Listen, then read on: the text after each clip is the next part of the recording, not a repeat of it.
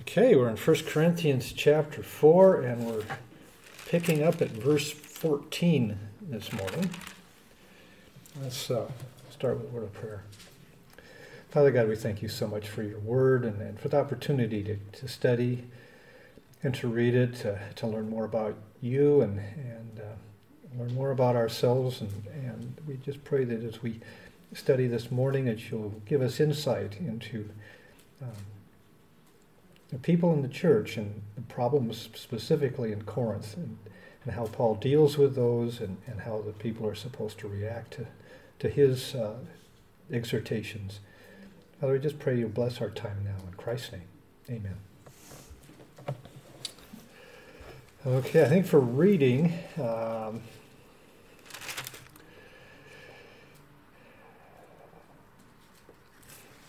why don't we just, we'll start at verse 14 and read through the end of the chapter, since we don't have an awful lot of readers this morning, I'll shorten it up a little bit.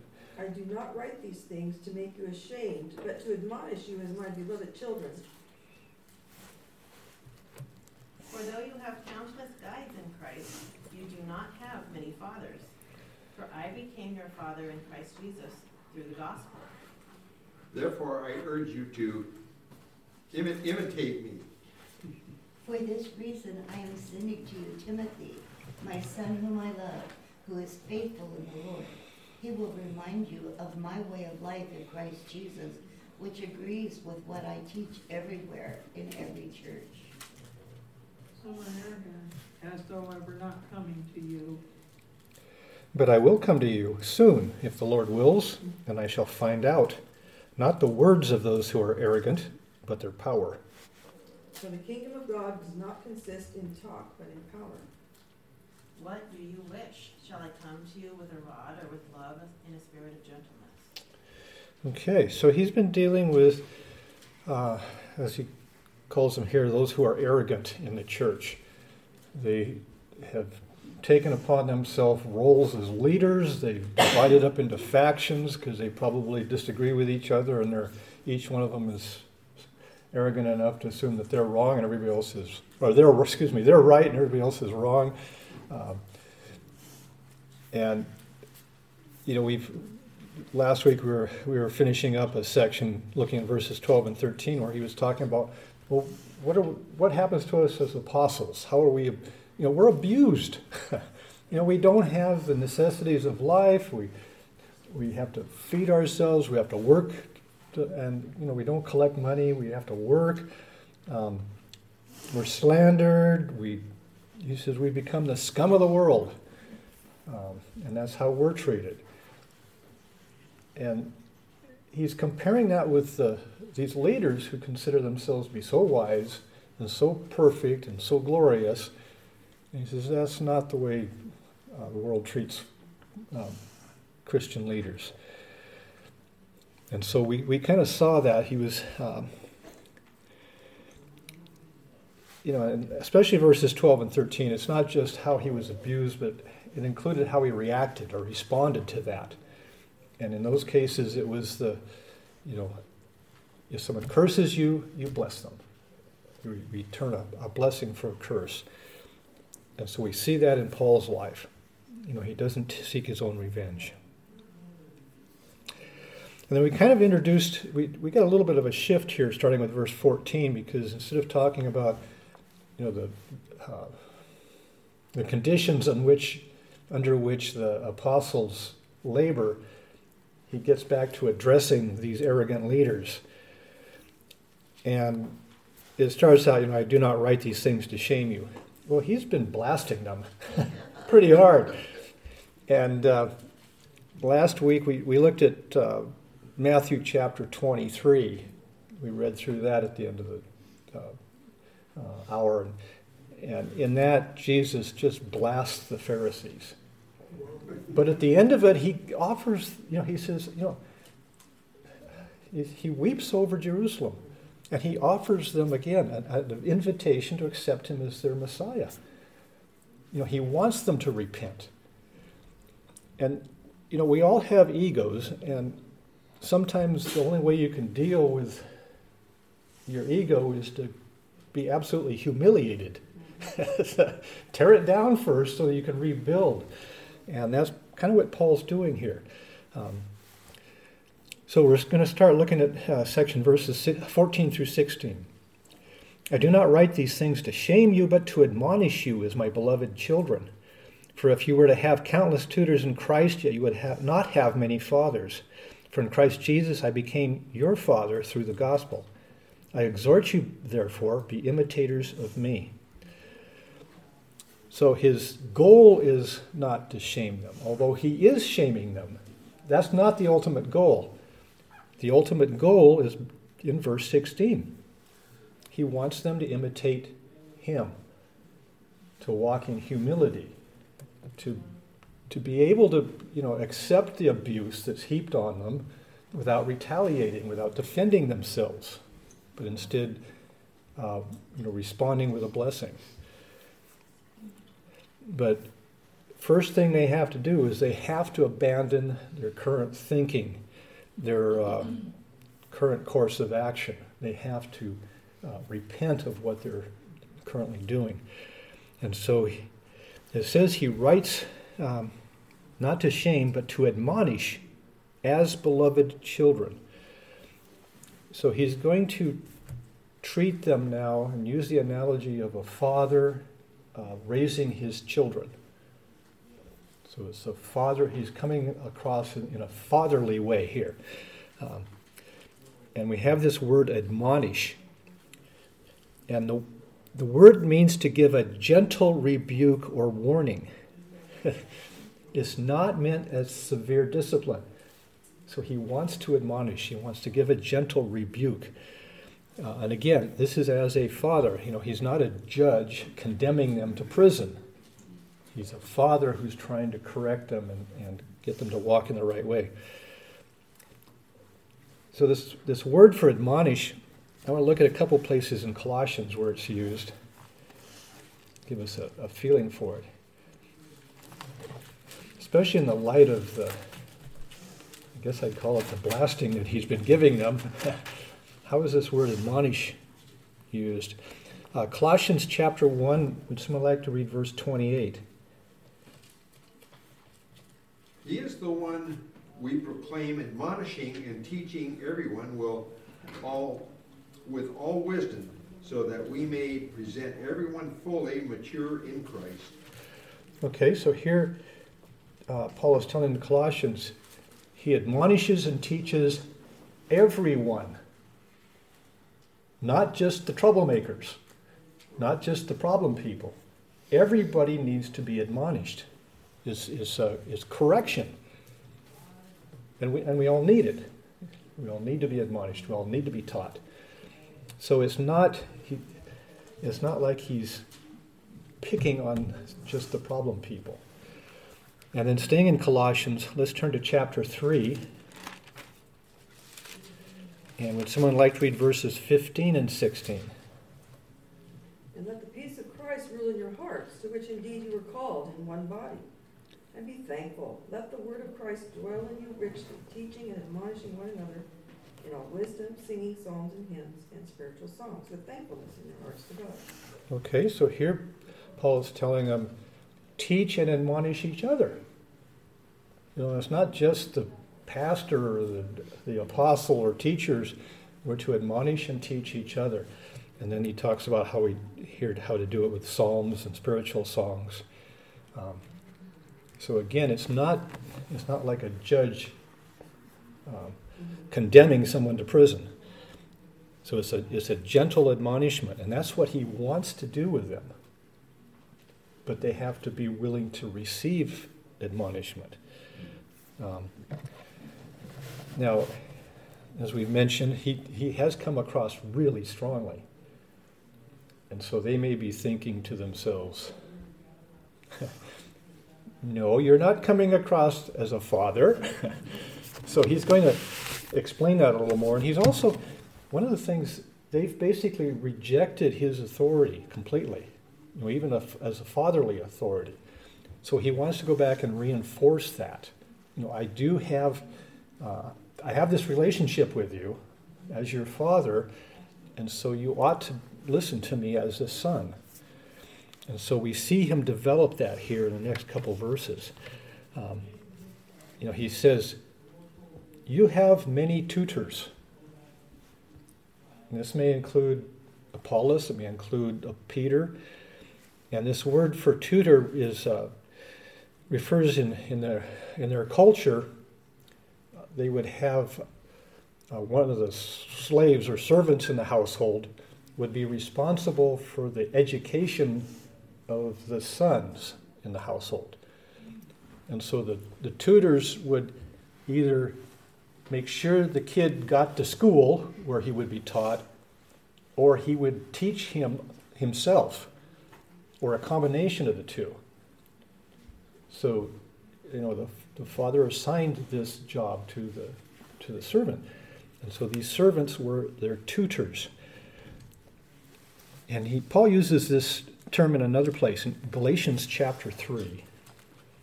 When we look at the look at this, Galatians chapter 3.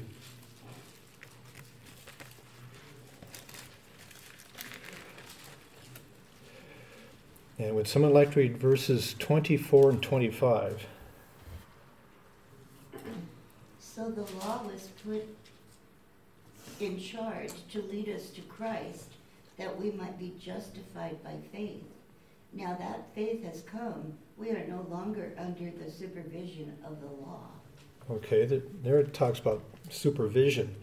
Um, New American Standard says the law has become our tutor to lead us to Christ. And that's the job of, you know, the, um, the servant would lead the son to the teacher to make sure they got there. Um, but he says now that faith has come, we're no longer under a tutor. We don't, we, we go on, we go on our own and seek to learn on our own. Um, but they had tutors that did that. Um, and he said, you know, you've had people leading you to the to Christ, leading you to the truth, leading you to this. But did any of them um, basically bring them into spiritual birth? They already had become Christians. They already had become born again, and then these tutors helped them to grow and understand. Who was it that brought them basically into to birth as a Christian? It was Paul with the gospel, right? Um, he's their spiritual father, and it, and again he says in it, um, in Christ Jesus I became your father through the gospel. So it's in Christ and it's through the gospel, but he has that relationship with them. I, I brought you to the I brought you into the faith. I brought you the gospel you believed, and so you and so you became children of God. But in a sense, he's their spiritual father. Um, I've mentioned before, I think, the, the fellow in uh, junior college who, you know, I was living in a dorm and he came into my room and asked, How can I get to know God? so 50 years later, I called him up and I found he just retired as a pastor in Hawaii. And I, I it, it crossed my mind that I should say, Well, to tease him about being his spiritual father.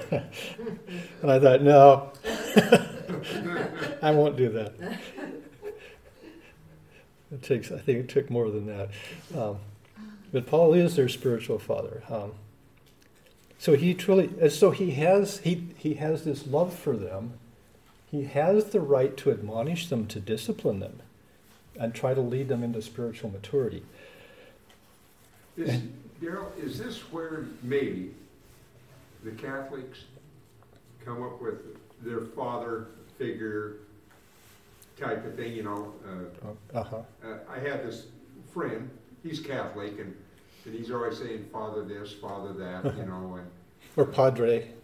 Which, No, which, which means father. Well, that means father, I think, Yeah, in and, Hispanic. Yeah. and it's kind of, looking at it and thinking about it, it kind of fits the bill where they could have picked up on this, uh, you know, as we're taught, there is only one father, Right, you know, but right. he thinks everything has got to go through the Through- priest through or the father or priest, through the whatever, father, so Yeah.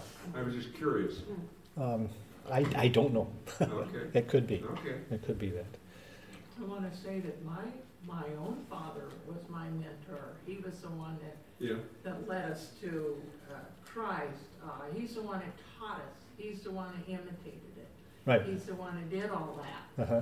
And so he did it because he loved us and he knew how important that was, you know, for our Christian walk and fellowship with, with Uh-huh. God. Even though he did, he was ignorant of many things, but as he went along, God taught him. hmm And he taught him, like at age 33, about the grace of God instead of the working your way to heaven. Okay, yeah, yeah. So all the all those things, you know, that led up to that. So and he, then he taught the grace of God after that. yeah, so as he grew, he taught you Yeah. also. Yes. Oh, he's 98, still growing. I keep learning new things, yes. Uh, But isn't that something to really be thankful for because I, I had that privilege? Yeah. I want, to, I want to look at another place where, he, where Paul addresses a church as their father. Let's look at 1 Thessalonians chapter 2.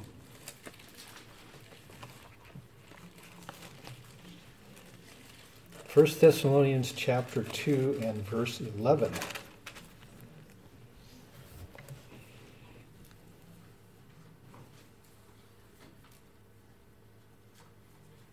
For you know that we dealt with each of you as a father deals with his own children.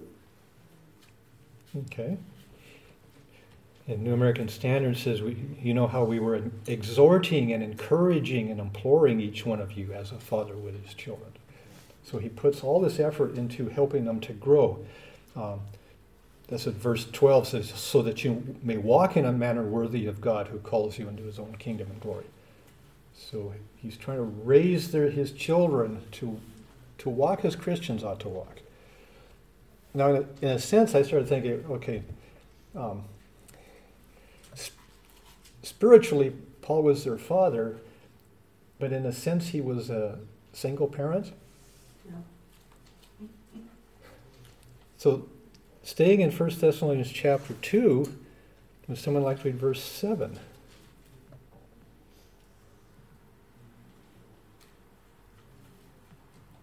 But we were gentle among you, like a nursing mother taking care of her own children. Okay, so he, he kind of had to fill both roles. You know, in most cases, we think the father is the one who's a sterner discipline and the mother is more tender. Well, sometimes Paul had to do that. He had to be tender and help them along and encourage them. Um,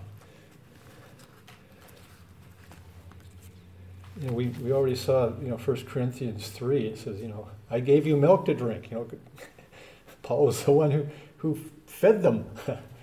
um, and typically, moms are the ones who cook and feed the kids. So, so he had, had both roles in a sense. Um, but he was, in a sense, their spiritual parent, let's say that. And let's, let's also look at Galatians chapter 4. Galatians chapter 4, if someone like to read verses 19 and 20. My little children, from whom I am again in the anguish of childbirth, till Christ is formed in you. I wish I could be present with you now and change my tone, for I'm perplexed about you. Okay, so here he uses the picture of giving childbirth. Mm-hmm. You know, I brought you into this world, and he and he and he uh, expresses it from the female point of view here. I brought you into this world, and and they were the Galatians were turning to a different gospel. He says, "Do I have to do it again? do I have to go through all that again and bring you back to grace?" Um, so he's you know he's he looks at those who are converted under his ministry as his children. Not just his sheep, but his, his very own children. Um, and he takes the role of a stern father when necessary or as a gentle mother when necessary in order to raise them. So here he's telling them, you know, I'm, you know, I'm your spiritual father. I'm, I'm trying to raise you in the right way. Um, I want to admonish you gently. I want you to listen to me and respond to what I'm saying. And so, what is his goal? What does he want them to become? And as again, that's verse 16. I exhort you, therefore, be imitators of me. Um, children imitate their parents. But he wanted them to grow up to be like him. He wanted their sons to grow up to be just like dad. Now, in, in a way, this might almost sound a little bit arrogant. You know, I want you to be just like me. Um, but one of the things he knew is that he was following the example of Christ. So ultimately, it, was, it goes back to, Christ. Let's look at a couple places. Um, 1 Corinthians 11, chapter, verse 1. Let's just turn ahead to that. 1 Corinthians 11, verse 1. I praise you for remembering me in everything and for holding to the teachings, Oh. just as I pass them on to you. Okay, that's verse 2. Oh, sorry. No, were. Verse 1. Follow my example as I follow the example of Christ. Okay. So Paul says, I'm, I'm following Christ's example, so therefore I can be an example to you. Let's go back to 1 Corinthians or 1 Thessalonians again. This time chapter 1.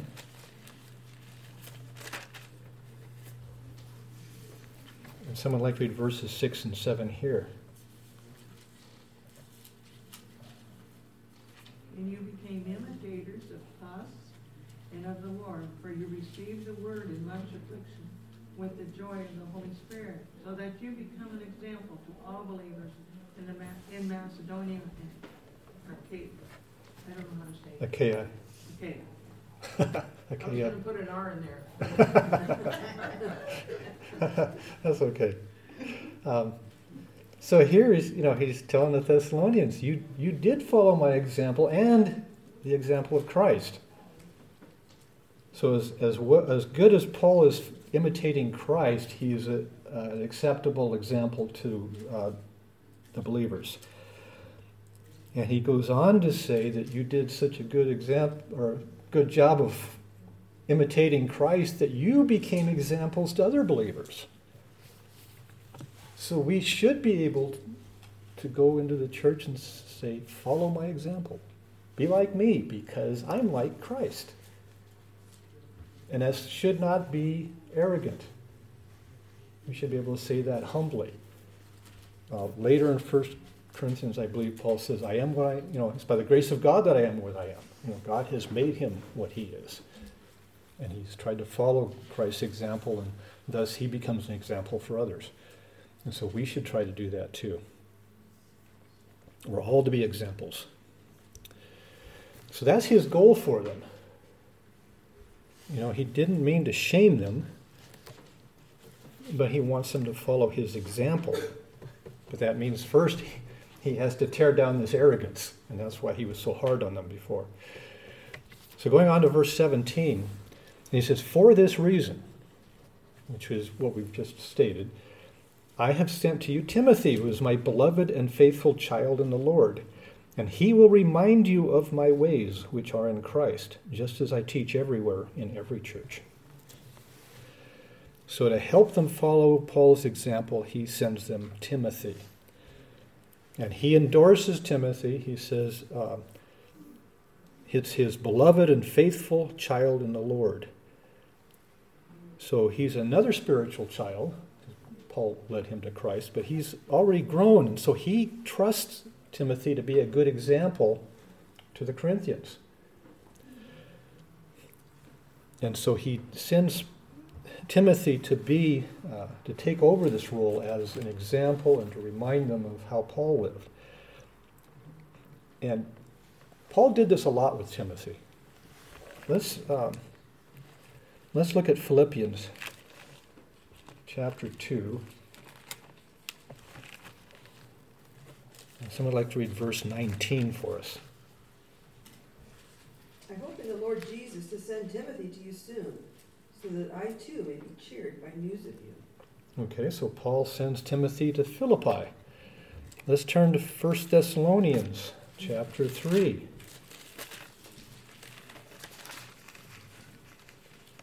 Someone like to read verses 2 and 3.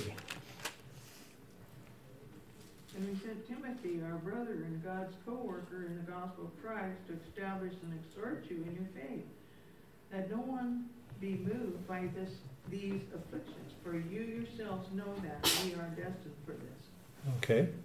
And then you know, Robert's teaching in First, First Timothy, and in, in 1 3, Paul says, to, writing to Timothy, I left you at Ephesus. Okay, so he's been sent to Corinth, Philippi, Thessalonica, Ephesus. And those are, those are the ones that were easy to find. He's probably been sent some other places. So Paul had a lot of faith in Timothy. That was he was his uh, kind of his right hand man. Um, and so Timothy is to go there and to remind them of Paul's ways which are in Christ. This basically is another way of saying Paul is following the example of Christ. And so his life is to be an example to them, and Paul is going, or excuse me, Timothy is going there to remind them of that. Um, and again, it's um, it's not just follow my example, it's follow my ways which are in Christ. You know, he attributes it, attributes it to Christ. He has um, learned from Christ how to live and how what the truth is, and that's what he's passing on. Now, this is not new teaching.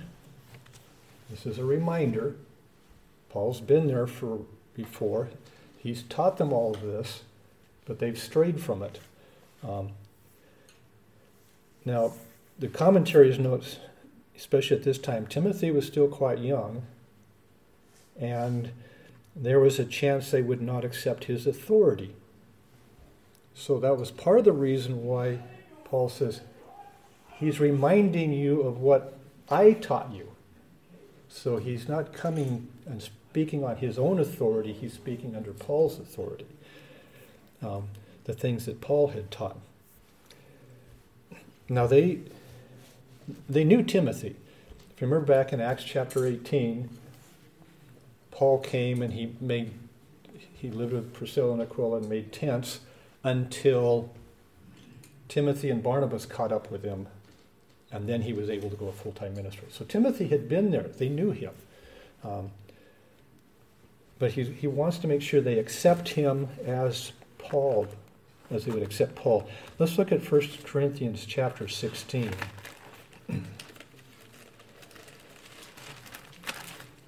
1 Corinthians 16. Someone somewhat like to read verses 10 and 11 for us.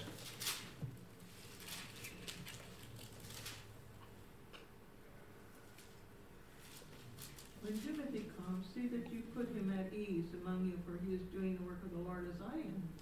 So let no one despise him. Help him on his way in peace, that he may return to me, for I am expecting him with, with the brothers. Okay. Um, now there's a little confusion because in our verse he says, I have sent Timothy, and now he says, when Timothy comes. And I, th- I think what possibly happened is they were, Paul was writing from Ephesus, and he sent Timothy on a kind of on a longer mission and sent the letter direct. So he sent Timothy out, and, and Timothy hasn't gotten their letter because the letter beat Timothy to Corinth. Um, but Timothy is being sent in their direction. He tells them to, again, um, don't despise him, don't look down on him. Um, he comes to remind you of my message. He's trustworthy. Um, I'm speaking on behalf of him. Um, he's qualified to tell you what, what my uh, teachings are. Let's look at 2 Timothy chapter 3. 2 Timothy chapter 3. Someone like to read verses 10 and 11 for us. You, however, know all about my teaching, my way of life, my purpose, faith, patience, love, endurance, persecutions, sufferings, what kinds of things happened to me in Antioch, Iconium, and Lystra.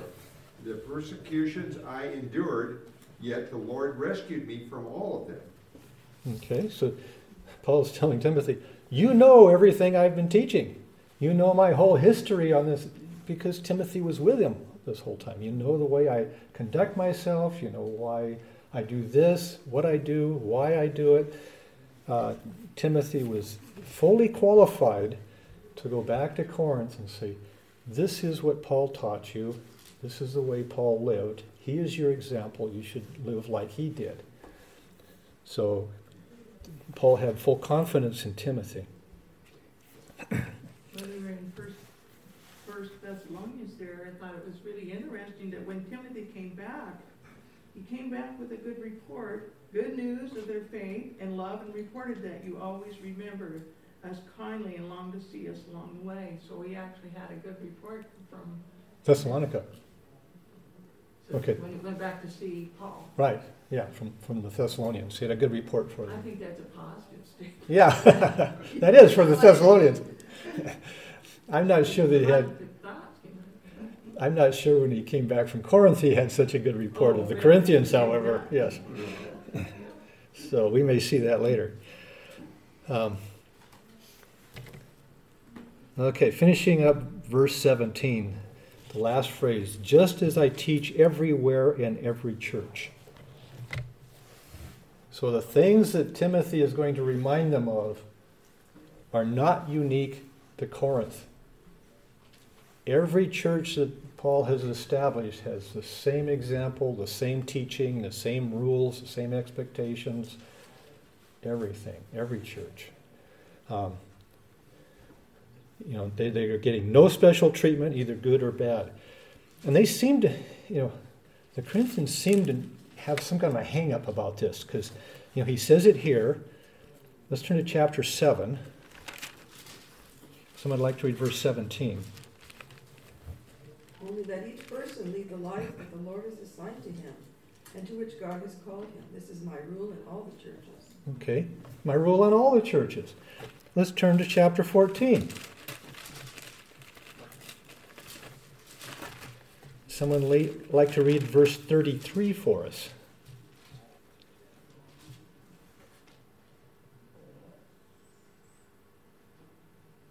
For God is not a God of disorder, but of peace. Is that the right Do, yes, do you have a little more there? Oh, as in all the congregations of the saints. Right, as in all the other churches and congregations. Okay, again, same thing in all. Let's turn to chapter 16. Someone like to read verse 1.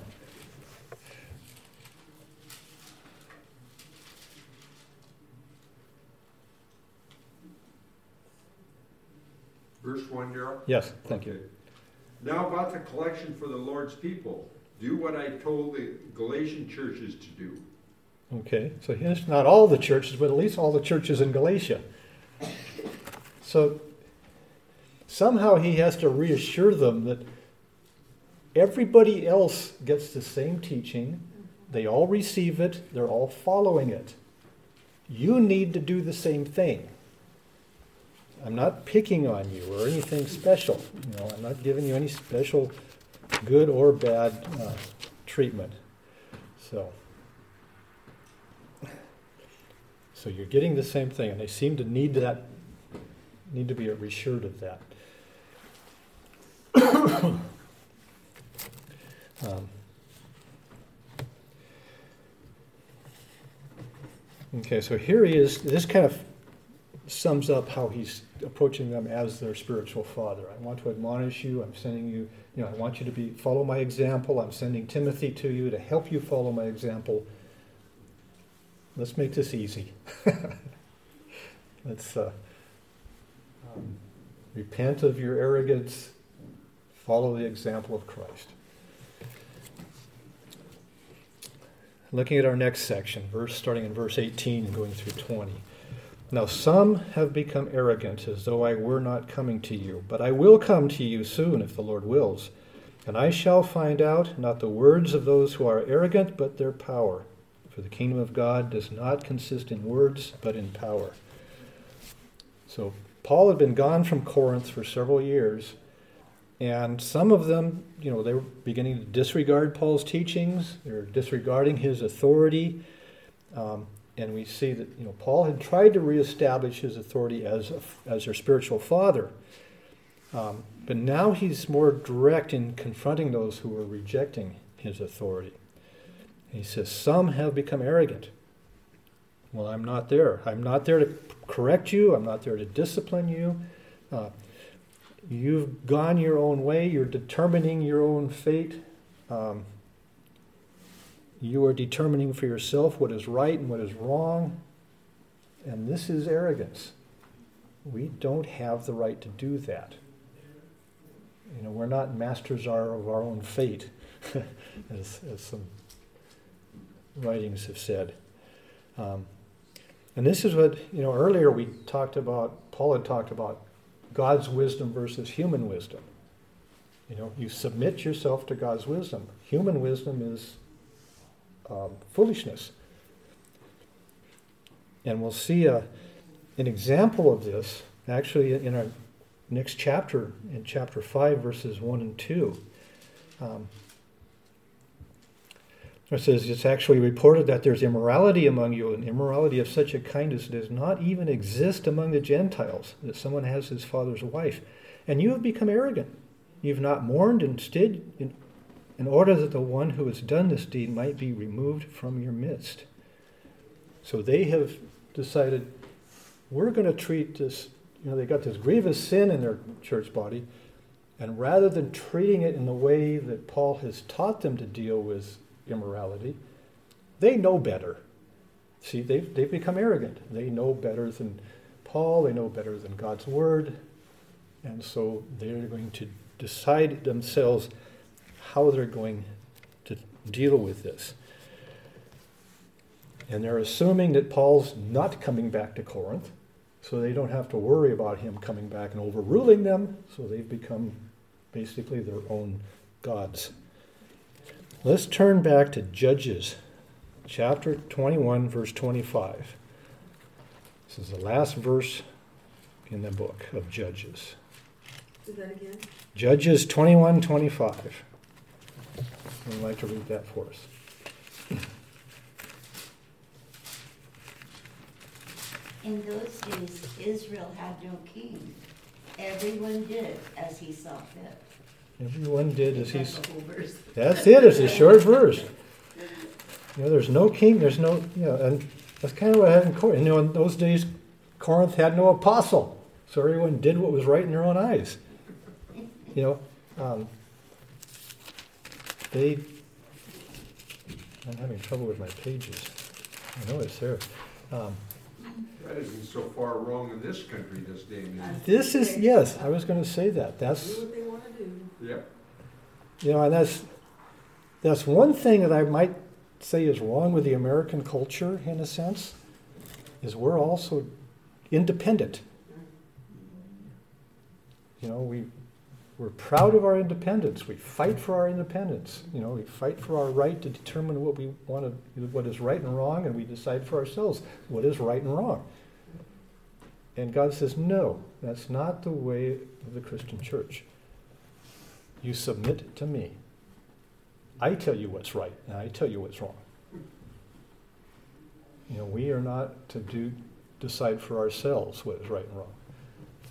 Now, there's a lot of times where there's, things where we may not know, or it may be kind of gray, and we have to make a decision.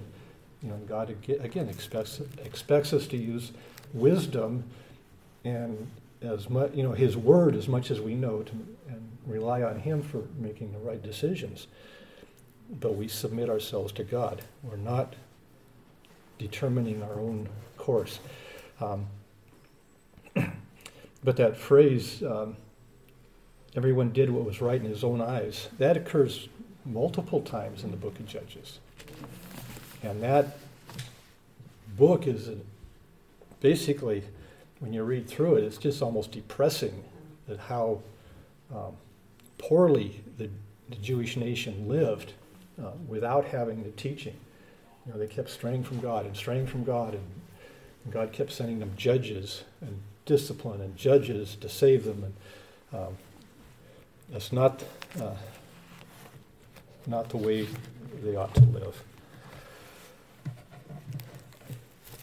So,